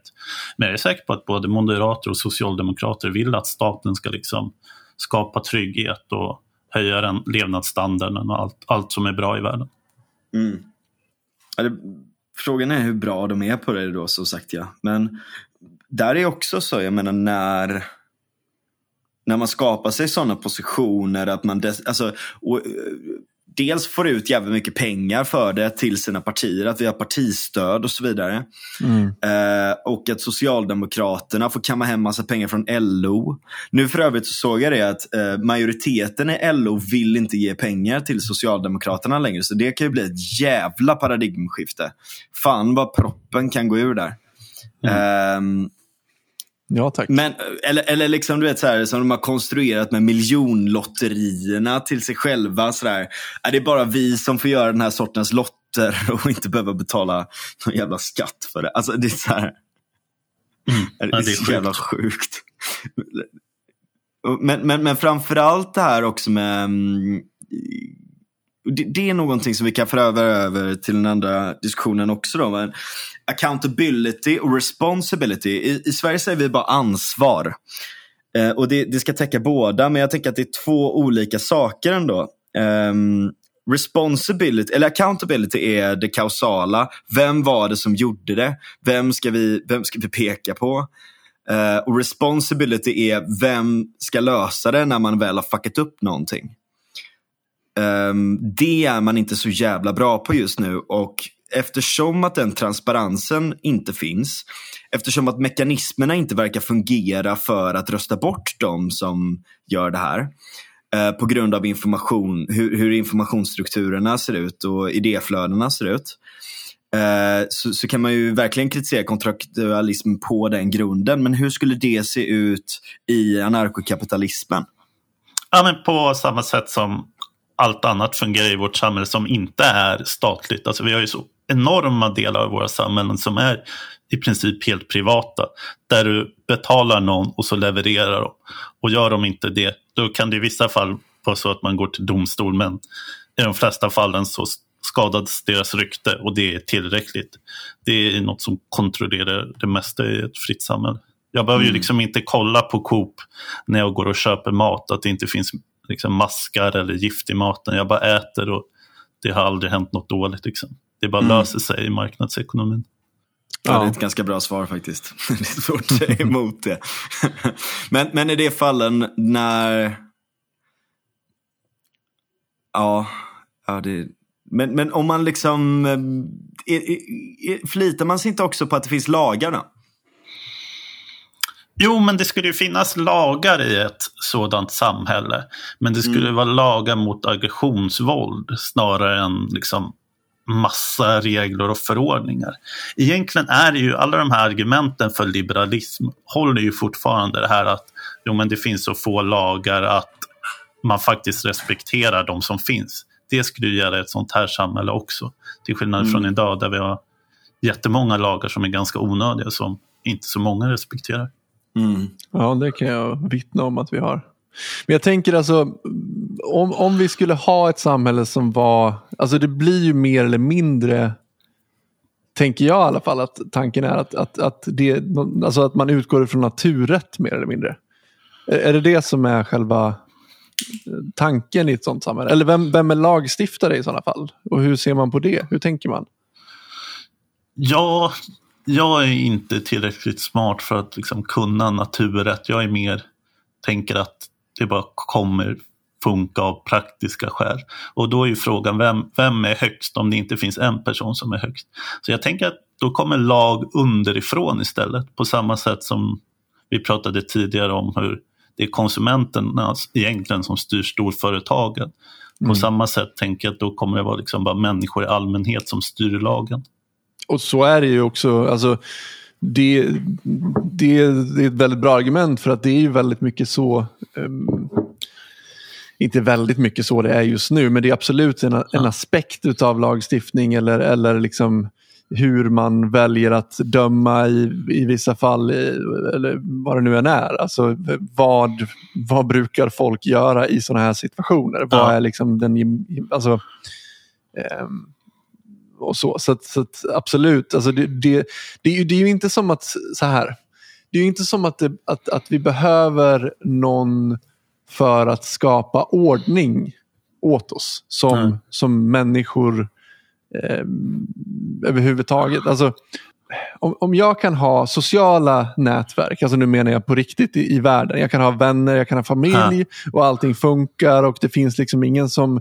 som har bestämt att du ska ha så här många vänner och blir det konflikt då, ska, då måste man göra på det här viset eller sådär. Om jag kan få det att funka, vad är det som får oss att tro egentligen då att, att vi inte skulle kunna lösa saker eh, utan eh, någon form av toppstyrning där det kommer någon och säger åt oss mm. eh, vad vi ska göra i var, varje enskilt fall. Särskilt då med tanke på som sagt att eh, väldigt mycket av juridiken idag, eh, som sagt, väldigt mycket en sanning med modifikation. Men, men det finns i alla fall aspekter av det som sagt där man verkligen tar hänsyn till vad folk brukar, vad brukar folk göra i den här situationen. Mm. Så, att, så att, återigen, man, man Frans ville vrida det lite grann tidigare till att, att det här, den här idén om att vi behöver en överhet hela tiden som, som ger oss någon sorts moral. Att det är en religiös grundgrej. Att, att, vi, att vi är kulturellt eh, monoteistiska på något vis. Och att det här har, staten har fått den rollen på något vis. För vi kan inte tänka oss hur vi skulle kunna göra någonting utan staten. Jag vet inte om det är en, eh, om det är en förklaring. Um, eller om vi bara är indoktrinerade i det här systemet och vi simmar runt i ett vatten som det är väldigt svårt att tänka sig bortom. Jag vet inte. Det är, mm. Jag skulle säga att det, är liksom det kulturella och det religiösa sammanblandar sig där. Och är alltså det, det religiösa är på sätt och vis emergent från det kulturella. Även om det religiösa har top-down effekter på det kulturella också. Jo. Kan det vara så att vi bara hamnat här på något sätt? Alltså jag tänker till exempel på straffen. Det här med att det är skyhöga straff för narkotikabrott. Är det verkligen så att folk tycker att det är en bra idé? Jag har svårt att tänka mig det. Och så är det förhållandevis ganska låga straff på våldsbrott. Och skulle folk tycka att det var en bra idé? Det känns ju inte som det. Nej, det är jävligt konstigt. Vem är det egentligen som sätter de här lagarna? Absolut, så här, regeringen har ju en, en del i det. Det finns mm. en viss demokratiskt inflytande på de lagarna som görs. Men praxis är inte någonting som regeringen bestämmer väldigt, väldigt många olika lagar är någonting som det juridiska skrået får bestämma helt själva i princip. Um, och vad har de egentligen för legitimitet att få bestämma det? Ta, ta det här exemplet med eh, den, en snubbe som hade så här, tortyrvåldtagit någon i ett dygn typ. Och så bara, nej men på grund av att han hade ljugit om sin ålder men nu hade ändrat sig så kommer han få 800 000 i skadestånd. Typ. Mm. Det, är så här, det, det, finns ingen folklig legitimitet i det. Det är bara någon känslosåskärring som sitter där och, och, och Ja, men det, det, jag, jag, jag, förstår verkligen inte vad, vad som händer där. Men runt de här sakerna och så, så känns det som, hur mycket demokrati har vi egentligen? Och, och varför är man så besatt av att definiera demokrati som att rösta på någon som i sin tur som ska företräda dig, som mm. i sin tur använder sig av tjänstemän, mm. som i sin tur bla bla bla bla bla. Där det till slut inte finns någon som tar ansvar för när du kommer och knackar på. Hallå, tjena, eh, jag ger hälften av min inkomst till er. Och eh, det här som ni sa att ni skulle göra, eh, ni gjorde ju inte det, ni gjorde ju det här istället. Uh, kan jag få pengarna tillbaka? det, det finns ju inget sånt liksom. Jag kommer att tänka på det här, är det inte något Facebook-inlägg som Beatrice Ask skrev om att hon hade hittat någon medicin ja. som hon hade tagit. Och så och bara, ja, det var så konstigt att det här blev narkotikaklassat, det här är fantastiskt. Och så visade det sig att det var hon själv som hade Alltså jag älskar Beatrice Ask, alltså hon är så jävla rolig. Ja. Alltså förlåt, men man ska ju egentligen inte gilla henne, men jag tycker att alltså, rent, rent liksom, alltså, komiskt är hon ju helt underbar. Ja. Kommer ni ihåg när hon eh, tweetade någon... Eh, Dumt och sorgligt. Ja, The, on, The Onion-artikeln, var det inte när de legaliserade i Colorado eller vad fan det var? Och hon trodde ja. att det var 30 personer som hade dött i cannabisöverdoser mm. första mm. dygnet. Hon var helt allvar. Och, och det här var väl under tiden hon var vår justitieminister. Ja. Liksom, vad i helvete. Ja, ja. men det ja, har vi det igen. Liksom. Vad, vad, vad är det för jävla... Ja, miffokratin. Nej men det där, alltså det är så jävla konstigt hur, hur skulle man sätta dit folk för att de röker gräs i ett anarkokapitalistiskt system?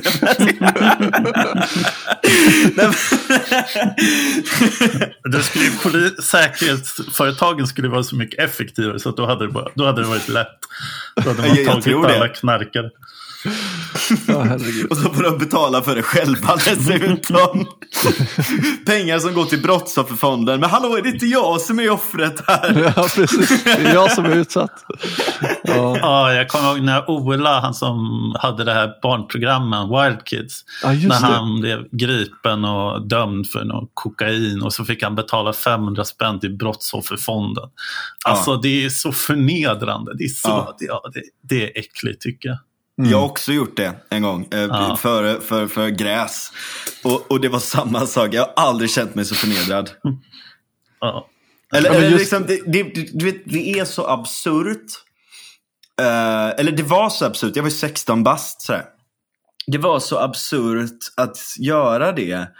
Att jag, det blev som så uppvaknande som jag inte kunde gå tillbaka från. Där jag insåg att så här, de är ju clowner De är mm. dumma i huvudet. Och, och, och, den här bilden av den liksom, så här, benevolent staten bara totalkraschade. Liksom. Mm. Ja, det kan jag förstå. Jo, men det, men... Är, ju, det är ju verkligen det här. Och, och, och egentligen så, så, så hamnar man någonstans i att okej, okay, ska du börja argumentera emot det här systemet, då ska ju du bevisa någonting som, som inte borde vara på ett, på ett sätt. Mm. Alltså, mm. Du hamnar ju i en omöjlig situation. Det är, det är ju de som ska, ska belägga varför vi ska ha det så här. Och det lyckas de ju aldrig med. Mm. Och det är ju samma egentligen lite konstigt att, att eh, det är ju egentligen inte en anarkist som ska belägga varför vi ska ha anarkism utan det är ju de som vill ha en stor stat som ska belägga varför vi ska ha det på det viset överhuvudtaget. Mm. Um, för det är ju den aktiva positionen så att säga. Ja, alltså det är ju avbrottet från det urmänskliga. Det urmänskliga är ju frivilliga samarbeten och, eh, och handel och, och mm. arbetsspecialisering mm. och alla sådana här saker.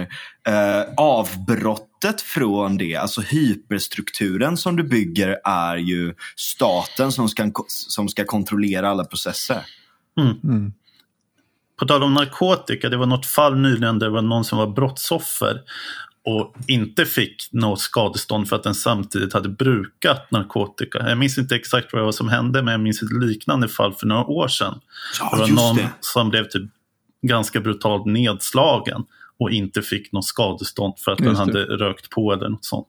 Det känns ju väldigt onaturligt. Känns, alltså det, det, är ju ja. inte bara ett system som är ineffektivt eller behöver tweakas lite eller kan förbättras. Det är ju något som inte är helt rätt. Liksom. Mm. Men jag tänker i ett sånt läge då, i, i någon form av anarkokapitalistisk konstruktion. Eh, hur skulle man avkräva någon ett skadestånd? Ja, men de skulle vara knutna antagligen till olika försäkringsbolag. Och annars hade de inte ens fått komma in till den plats de var på. Men i slutändan så handlar det det, där är liksom rent praktiskt hur det kommer funka och det är svårt att beskriva det. Men i slutändan så handlar det om att i ett fritt samhälle så förkastar man aggressionsvåld. Man liksom slår ner på det och man straffar det. Det är ju inte anarkism liksom i vänstertraditionen där man bara hoppas att folk ska vara goda. Utan mm. det kommer ju finnas liksom våldsmedel. Mm. Men de kommer Nej inte... Ut. Ja, exakt. Och man kommer inte att tolerera folk som initierar våld. Ja. Självförsvar kommer vara väldigt tillåtet. Men, ja. men inget annat våld. Mm.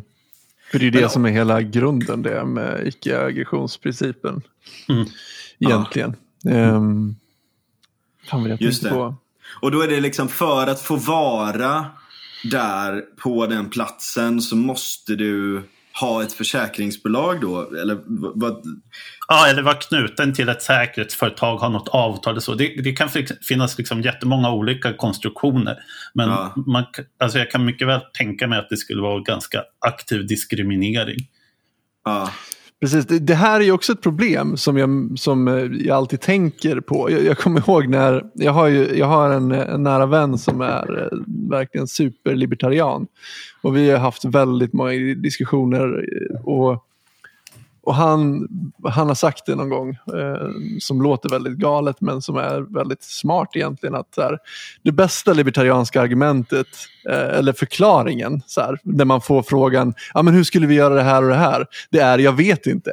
And that's the fucking point. Liksom, mm. det, det, är ju det som skiljer eh, liksom ett anarkistiskt samhälle från ett, ett, ett mer planerat samhälle. Eller vad som skiljer liksom, Eh, den, den österrikiska ekonomin mot den, den planekonomin. Liksom. Alltså, det är ingen som vet på förhand exakt hur vi ska göra saker och ting och det är själva poängen. Det, är ju, mm. det, är ju, det här är ju en, en bottom-up-process. Eh, som, poängen är ju att det ska få växa dit det växer och poängen är att människor kommer hitta rätt väg om vi tillåts göra det.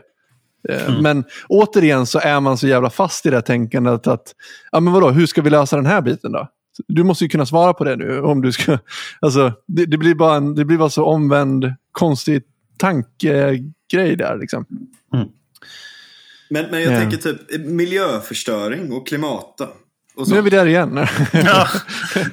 Det är synd att jag är så dålig på att svara på de här frågorna. Ja, men ja. Det tror jag också skulle lösas liksom juridiskt på något sätt. Alltså det, det, det, finns säkert lösningar man skulle kunna tänka på. Alltså man, man skulle kunna lösa det på något sätt. Och samtidigt också kan jag ju tycka, när man, om man bara tittar på miljödebatten och Greta säger att hennes barndom är förstörd. Det är ju också så att vi, vi som föds nu är ju de lyckliga arvtagarna till tidigare generationer av människor som har liksom ansamlat kapital och arbetat och överlämnat en rikedom. Vi har det ju väldigt mycket bättre än alla andra barn i världshistorien. Ja, Mm, verkligen. verkligen. Ja, det är faktiskt lite gnälligt. ja. Ja, men inte sagt att man inte kan göra saker bättre. Liksom. Nej, nej, men jag eh, man borde ju verkligen uppskatta vad man har. För, Ja, men jag Ja, håller men- med. Ja, verkligen. Det finns en intressant grej där om, om moral. Att all moral som vi har idag har ju egentligen byggts med väldigt omoraliska medel. Ja, Förklara. Ja men alltså eh, genom att bannlysa folk som inte hade den moralen eller eh, liksom, alltså döda människor eller ha krig mot människor eller inkvisitioner och Um, uh, hänga folk och allt, allt möjligt och sådär. Um, så att, så att det är ju liksom väldigt mycket um, omoraliska medel som har lett fram till att vi är moraliska personer, eller så, så att vi har de moralerna som vi har idag. Men du tänker att moral är en social konstruktion, typ? Eller? Eh, mångt och mycket ja. Alltså jag menar det har ju rötter såklart i, i, i ventromediala prefrontala cortex och lite det ena och det andra sådär. Men, eh, men mycket av det är ju absolut en social konstruktion. Ja, ja jag, jag vet inte. Alltså, det, det, för mig är det där en väldigt svår fråga. var- Vart moral kommer ifrån. Om det är någonting som vi, alltså, som vi har liksom, ehm, konstruerat tillsammans. ehm, eller vad det är för någonting. Man, tidigare trodde man ju att det var, kom från Gud. Liksom, och sen har man ju avskaffat Gud. Men behållit idén om att det finns en eh, moral. Eh, och jag, Ja, men jag menar, kolla bara på de moral, den moralen vi har idag. Alltså de, de moraliska antagandena som är utbredda. De flesta av dem är extremt kristna. I alla fall i Sverige. Vi är väldigt Jo, jo. protestantiska fortfarande. Absolut, jo, jo. Det, det är ju det jag menar. Men- Men, alltså, okej, men vad, vad kommer, vad kommer, alltså, kommer moralen ifrån kristendomen eller kommer kristendomen ifrån moralen liksom, snarare? Eller har det liksom, alltså, vi måste ju haft moral innan vi hade kristendom. kristendom Nej, men det är en evolutionär memetisk process. Ja, det där är ju ditt specialområde. Ja. Verkligen. Alltså, där vet du bättre än mig. Nej, men det är ju eh, bottom-up från första början. Jag menar, vi går ju från att vara djur till att uppenbarligen ha moraliska system. Och under tiden så har vissa delar av hur man ska hantera varandra och allt sånt där kunnat utvecklas på olika håll och varit olika effektiva och så vidare. Och så vidare. Eh, så att jag menar, allting har en genea- genealogi bakåt från eh, dels his- historier, tankeexperiment men också praktiska erfarenheter och de idéerna som faktiskt har fungerat länge. Sådär. Mm. Och jag tänker att även i, eh, skulle vi ha ett anarkokapitalistiskt eh, samhälle där man hade vissa moraliska set of rules, eh, för det behöver man ju uppenbarligen, så, så skulle ju det också vara influerat av genealogin bakåt. Mm. Jag, N- Någonstans kommer det väl också från att vi tjänar på det. Alltså vi tjänar mer på att leva i flock, samarbeta med varandra, ta hand om varandra. Och det skapar en moral. Och Mm, människor ja. som inte kan anpassa sig till det, de har blivit utsatta, som du säger, för ganska mycket. Mm. Och Ja, det är en liksom fitness. utstötta. Ja. Mm. På, på gruppnivå så är det mycket mer ehm, evolutionärt, alltså på gruppselektionsnivå så, är det, så har du incitament för att ha moraliska system. Sådär. Mm. Jag läser just nu Kropotkin, jag vet inte ens vad boken heter, men han pratar om något som kallas inbördeshjälp. Och beskriver alltså hur det, ja men vi tänker att människan är social varelse och det är den enda sociala varelsen. Men så visar han liksom, det här gäller för så många olika djurarter, förekommer Mm. så ofta i naturen. Och när jag läser det så bara känner jag, det här är så väldigt nära Mises. Mises sa aldrig det om, om djuren, men om människan. Det tycker jag är intressant. Så Kropotkin, den här ryske vänsteranarkisten som typ var lite positiv till Sovjet i början men inte riktigt på slutet. Och, så här och, och att han och Mises har, där, där ser man liksom lite samma tankar. Mm. Och det där är en sån jävla störande sak också. Att folk inte tror att man kan vara so solidarisk eller ha sociala eh, sammanhang. Eller vara till och med liksom altruistisk i vissa mån. Sådär givet att det inte går via staten. Mm. Det, det, är ju att, att, att, staten monopoliserade altruism oh. är ju något av det värsta som har hänt egentligen. Ja, verkligen. Just för att de är så ineffektiva på det. Ja, men mm. just för att de tar ifrån människor sin egen moraliska uppfattning eller sin ja. altruism. Jag har ju tjatat om det tidigare, men jag kommer ihåg när det här slog mig första gången. Och Det var när jag gick förbi en tiggare och min första tanke var att nej, men jag behöver inte ge pengar till den här personen. Det, det är ingen som behöver tigga i Sverige. Det, det tar någon annan hand om. Och sen när jag kom hem så bara, fan vad äcklig jag är. Liksom. Hur mm. kan jag inte känna ett, ett personligt ansvar för en annan en annan människa. Alltså, eller så här, det behöver jag inte känna, men, men just att, att jag liksom min spontana känsla är inte där. Och det är skrämmande på något vis när, när den insikten kommer. Och det måste ju vara indoktrinerat eh, på något vis. För att jag kan inte komma ifrån tanken att vi i grund och botten måste vara sociala djur som eh, känner någon form av ansvar eh, för andra människor av vår flock. Mm. Um, annars skulle vi väl för fan inte ens byggt upp ett välfärdssamhälle i sådana ja. fall. Om vi inte tyckte att det var viktigt. Ja, det är sjukt hur avtrubbade vi har blivit. Liksom. Att, vi, att den instinkten liksom, att hjälpa håller på att drivas bort. Var vi bara, nej, men det är, staten tar hand om det där. Staten har ju lovat. Alltså jag tror att mycket av det som kommer att vara viktigt framåt handlar om att träna bort det och börja tänka så här, men staten fixar det inte. Liksom. Jag måste kanske hjälpa andra mer än vad jag skulle ha gjort tidigare jag måste kanske göra mer saker än vad jag gjort tidigare. Mm. Mm.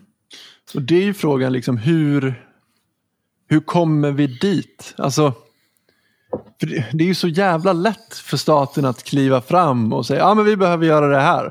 Och sen kliver man fram och så bestämmer man ting, någonting som får konsekvenser som man inte hade en jävla aning om skulle, skulle komma. Framförallt kulturella konsekvenser, som, vi, alltså som en sån sak till exempel.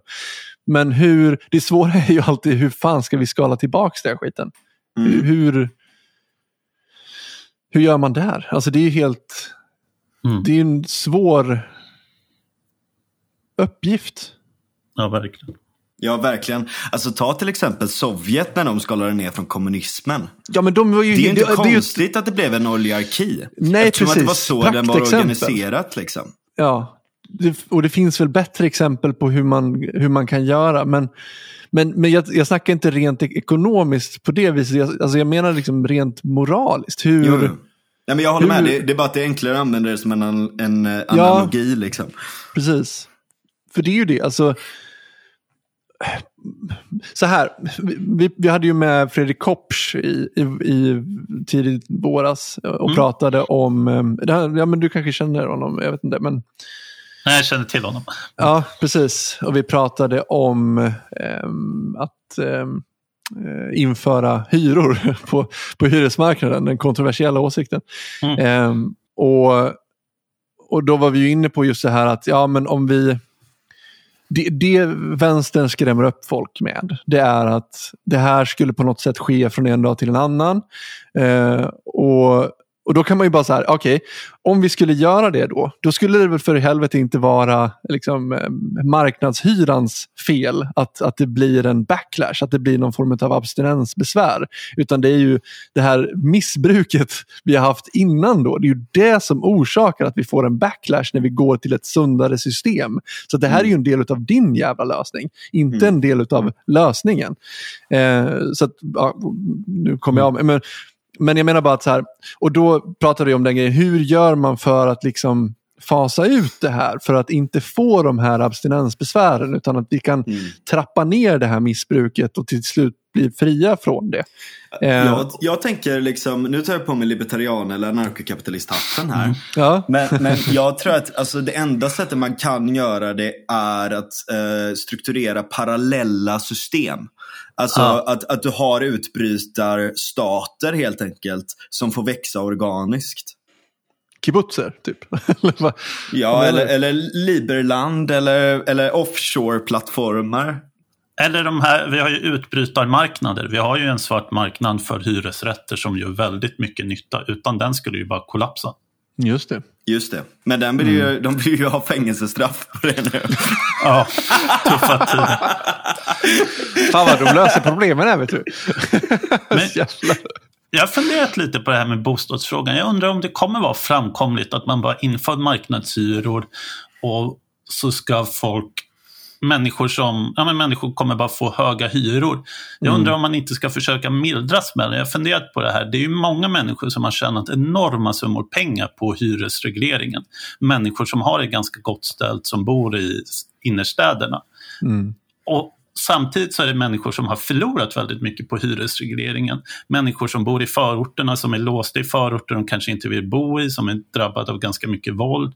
Och människor som står helt utanför bostadsmarknaden som varit hemlösa eller liksom behövt flytta konstant. Det känns ju inte helt orimligt att den första gruppen på något sätt ska kompensera den andra gruppen. De får byta plats. Och sen, så, och sen så bara så här, ja, där är bostadsrätter nu. Eller, eller så här, ni får sälja dem eller göra vad ni vill. Eller så här, vi behåller hyresregleringen men ni får flytta och liksom lämna plats. Vi bara alla byter plats i det här systemet så får man Ja. se om de fortfarande är för hyresregleringen.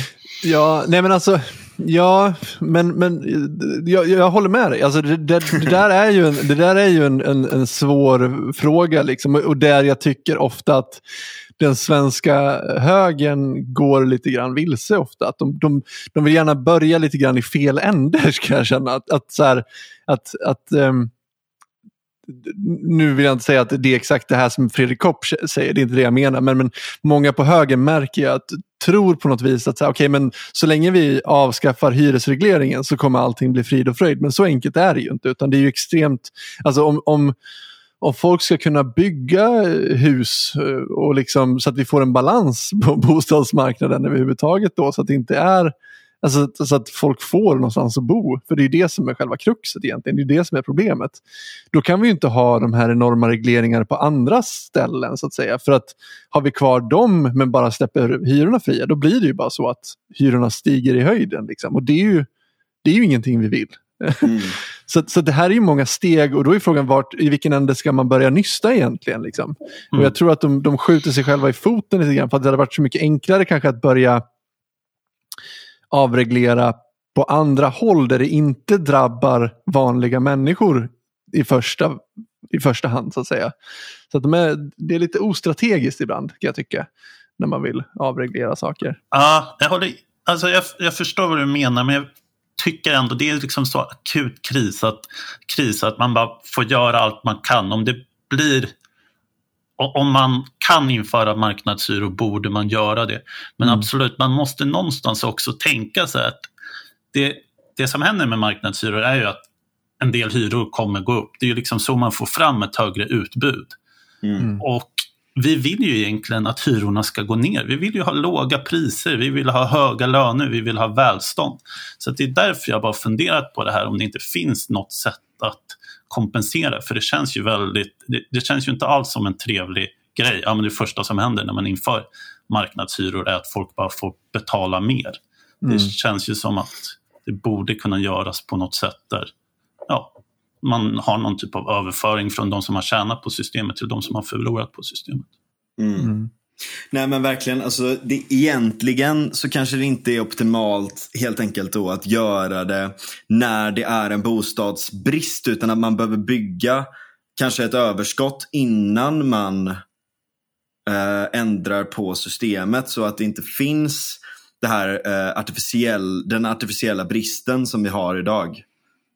Mm. Samtidigt, det skulle ta så lång tid att bygga bort. Alltså, det tar ju, det är ju liksom ett kärnkraft, det tar väl 50 år sa SVT.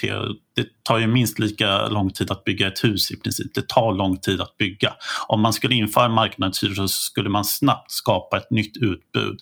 Där stora Ja. lägenheter splittades upp i mindre. Så att det finns ju en väldig tjusning i det. Jo, det är sant, det är sant. Mm.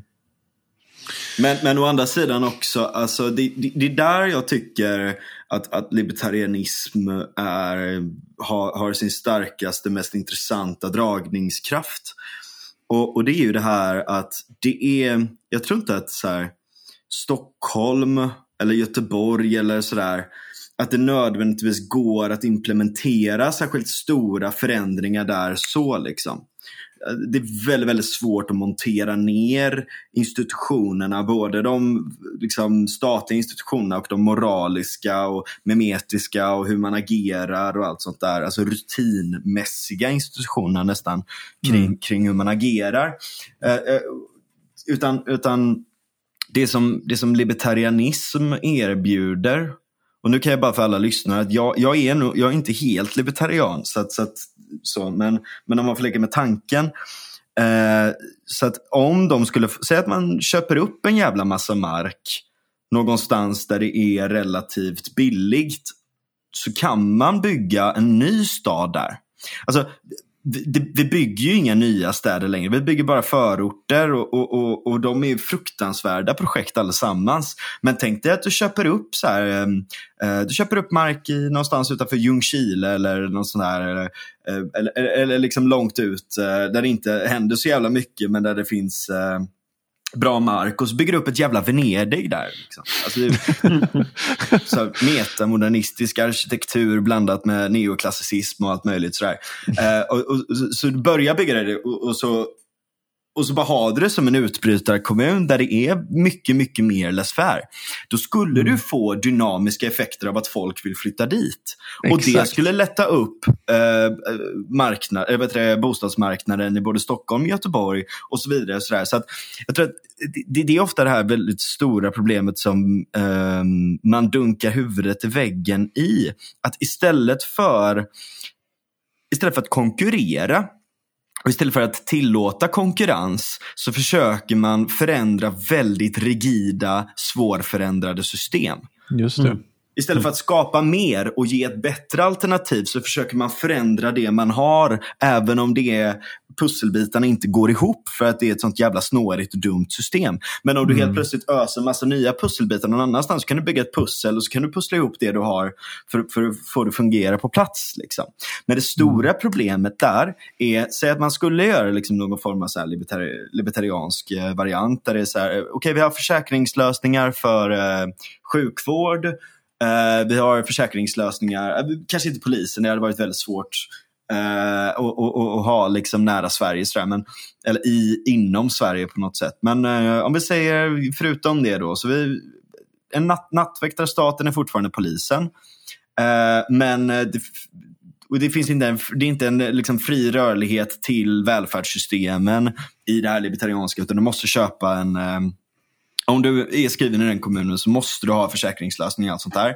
Men det är radikalt mycket lägre eh, skatter och det är inte lika mycket skatter som går till eh, eh stat, alltså statliga skatter och sådär heller. Då skulle det kunna ske organiskt, det skulle kunna lätta upp. Men då skulle vi hamna i det här problemet att Just nu så är transferiatet så stort i Sverige att de produktiva personerna skulle flytta dit och resten av Sverige skulle vara kvar i sin jävla skuldspiral som de har just nu. Och mm. Den skulle bara öka för att du får inte in tillräckligt mycket för att betala hela den här jävla skiten. Det får vi inte idag heller, men alltså långsiktigt. Men eh, om man ser det är ju liksom hur många miljarder som helst som saknas egentligen för att det ska gå ihop framöver. Men men, men det skulle öka på den grejen. Och då kan man säga så här, det skulle ju sätta press på andra att förändra sig. Så att det skulle tvinga fram en förändring. Men det skulle bli en jävla kaos för att allting just nu är byggt på det här statiska. Mm. Det finns väl någon teori om när pesten kom att om en levnadsstandarden ökade efter för att det var så sådana extremt rigida system och så när jättemånga människor dog så bara föll de strukturerna ihop med dem ja. och så blev ekonomin bättre. Ja. Det är lite där vi är just nu också. Inte så att vi behöver en pest, men, men det är väldigt stelt överallt mm. i ekonomin. Mm. Det är faktiskt en, en, en väldigt sån eh, evolutionär, eh, alltså nästan en universell evolutionär grej att eh, det tas ofta väldigt stora steg när, det är eh, under, eh, när organismer är under hård press och behöver tvinga fram en selektion. Ja, Det samhället kanske måste krascha och brinna innan vi kan bygga något nytt. Kanske behöver en konjunktur. Mm. alltså jag har en eh, sista liten fundering som jag måste fråga om. Eh, och det är ju den här pipelinen som finns. Eller som jag har hört ska finnas. Mellan libertarianism och någon sorts allt-höger. Ja. Eh, vet inte riktigt om den existerar. Och om den gör det så har jag fan ingen aning om varför den gör det. För att det känns helt ologiskt. Men har du någon teori eller tanke där? Ja, många tankar. Ehm, Jag var ju med i Misesinstitutet fram till 2018. Och jag- eh, 2019 lämnade jag över just denna fråga. Eh, och, och det är ju eh, alltså det är verkligen en brytning som är där i libertarianismen. Och det är väl liksom på något sätt att man ser det är svårt, jag, det är svårt att presentera deras bild, men, men som jag ser det så är det liksom nästan aldrig eh, är rimligt att ge sig in i politik eller ge sig in i specifika sakfrågor.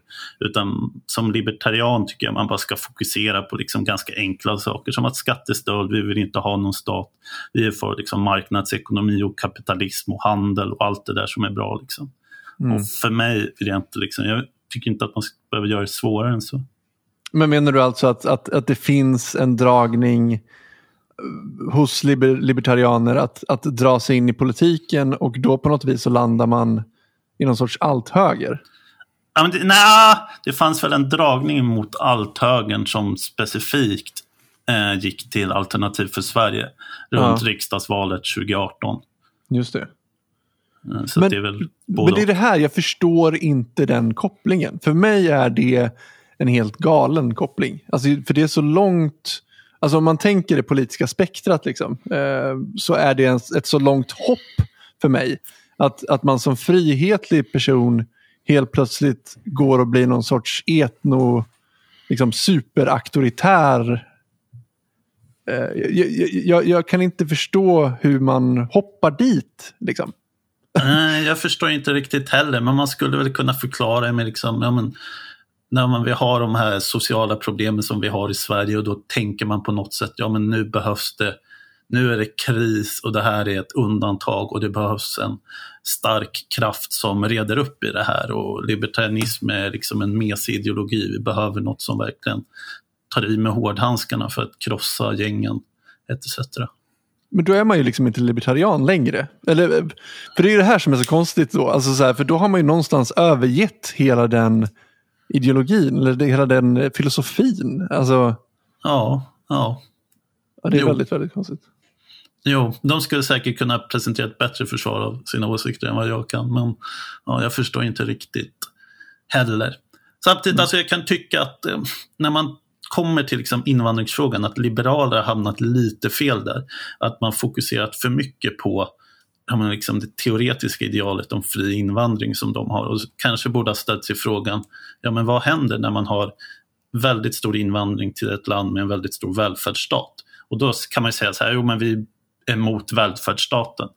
Jo, det, det kan man ju såklart säga, men vad blir effekten? Liksom? Blir det socialt önskvärda effekter? Liksom? Vill man, är det här som händer just nu i Sverige, alltså kriminaliteten, är det något som följer av det här? Mm. Där kan jag tycka att Liberalerna har kanske inte riktigt helt hamnat rätt. Ja, men jag håller med. Och, och där är det ju Men- någonstans, jag, jag hade ju den förhoppningen någonstans att, att, eh, om, att det skulle tvinga på en förändring. Alltså så här, okej nu Exakt. har vi alla kommit överens här om att vi ska ha en, en hyfsat stor fri rörlighet. Nu kommer alla här, ska vi ändra systemen då? Är ni, är ni beredda på att göra det nu? Ja, men det liksom. hände ju aldrig. Och så var det så här, nej men det här, ja, nu ska vi samtala mellan LO och, och Svenskt Näringsliv. Och, och det bidde en tummetott i, i form av något jävla subventionsjobb som gick till eh, 40 000 personer och, i ett halvår och sen sket sig. Och, och så här, alla de här olika grejerna, eh, allting har ju gått åt helvete och man har, man har inte försökt göra en enda strukturell reform. Jag skulle Nej. jättegärna sett som, som liberal att man tog tillfället i akt och faktiskt ändrade på en hel rad olika saker eftersom att det också hade minskat pulleffekterna eh, till Sverige. Alltså många kommer hit för att vi har ett så generöst bidragssystem. Eh, så jag menar, väldigt mycket saker hade blivit självreglerande av det. Men, men det här att Men man fortsätter pusha på det i någon form av så här sola fide, eh, som socialliberal religion-grej. Eh, det, det förstår verkligen inte Ja, jag. men, får- att man inte ställer sig in? frågan här. Mm. Exakt, men, men, exa, men är det inte exakt det som händer nu? Alltså, om man som, som liberal hade sagt att så här, okej, ja, men vi, tar inte, vi, vi, vi stänger gränsen och så fortsätter vi med vårt sossesamhälle. Är det inte bättre i sådana fall att, att man tar in folk och så får det bli uppenbart för alla att det här funkar ju för fan inte. Men, men då att, liksom, att, att ens reflex är att ja, men då måste vi försvara välfärdssamhället. Det, det är för mig en konstig idé. Alltså, Mm. det är ju uppenbart att det här att, att det är välfärdssamhället vi måste montera ner nu. Mm. och, och det här är ett utmärkt läge att göra det uppenbart för fler människor att det här är rätt väg att gå. Mm. Ehm, Men jag undrar om det där funkar. Man tänker oftast att det ska funka så. Men liksom Nordkorea, där måste det vara mest uppenbart att kommunism är en dålig grej.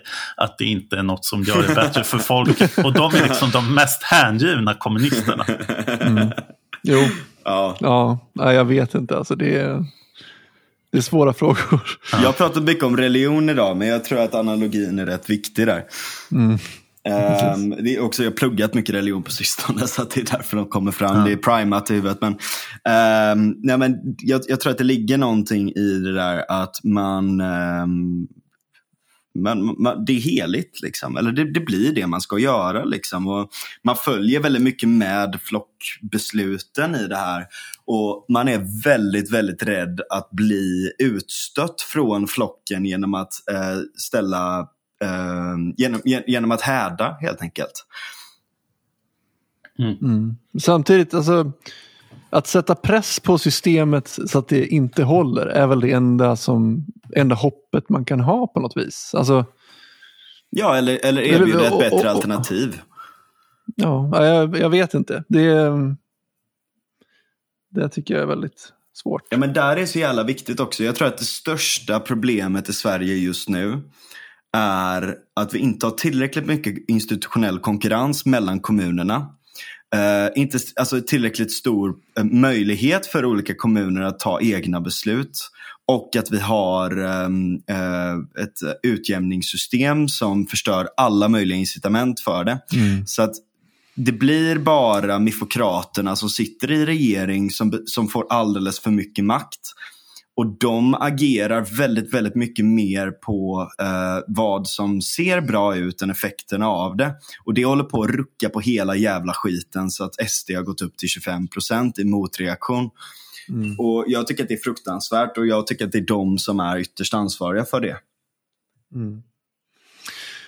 Ja, hörni. det blir ofta långa samtal. Men det, man, man, man, och det föder ofta mycket mer frå- frågetecken än vad man kommer fram till. Men det, är- det är ju så det är. Jag tänkte vi kanske ska wrappa upp lite grann. Ja, det gör vi.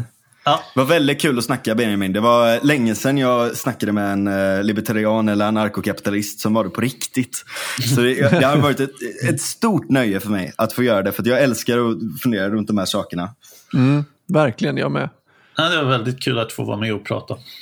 Är det någonting eh, du vill eh, avsluta med? Någonting som folk borde kolla in eller eh, så? Du... Ja, det kan jag göra. Jag är skribent för ett samarbete som heter Kospaja. Eh, lite svårt att stava, men man får väl försöka lite på Google. Vi är ett gäng libertarianer som skriver olika artiklar och har en Facebook-sida, Twitter, lite olika saker och försöker bilda opinion för vår lilla åsikt. Absolut. Du, där fick jag också, för jag har bara sett det här namnet i skrift.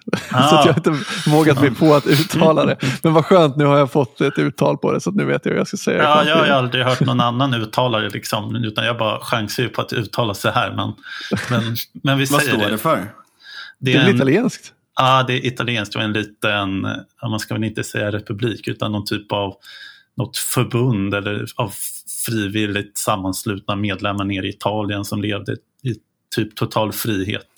Fan vad vackert. Ja, Lite Porto Franco. Ja. ja. Men Men om alltid, du... Ja, förlåt. man ska akta sig. Ibland när man läser på lite för mycket om de där äh, exemplen på fria samhällen så hittar man några exempel på ofriheter. Så att jag, jag har inte studerat det närmare. Men jag tror det var mestadels fritt. Jag hoppas det. Ja, det är nice. Om du fick etablera en libertariansk utbrytarstat någonstans i Sverige, vart skulle det vara? Ja, jag bor ju i Vällingby och det är ju den absolut bästa förorten i hela Stockholm så att jag hade nog valt här. Alltså det är så fantastiskt, liksom. det är så långt ifrån stan men ändå liksom ett enormt centrum. Ja. Ja. Stockholms stad la 3 miljarder kronor på att renovera och det, det tycker jag det var helt rätt gjort. Staten gör inte mycket rätt men, men det, var, det var rätt. ja, vad härligt. Ja, vad skönt att avsluta på den noten. Ja. Det får mig att vilja åka till Vällingby och se hur det ser ut. Ja, verkligen. Tack så mycket, Ja. ha det gött. Ja, tack Ja. själva.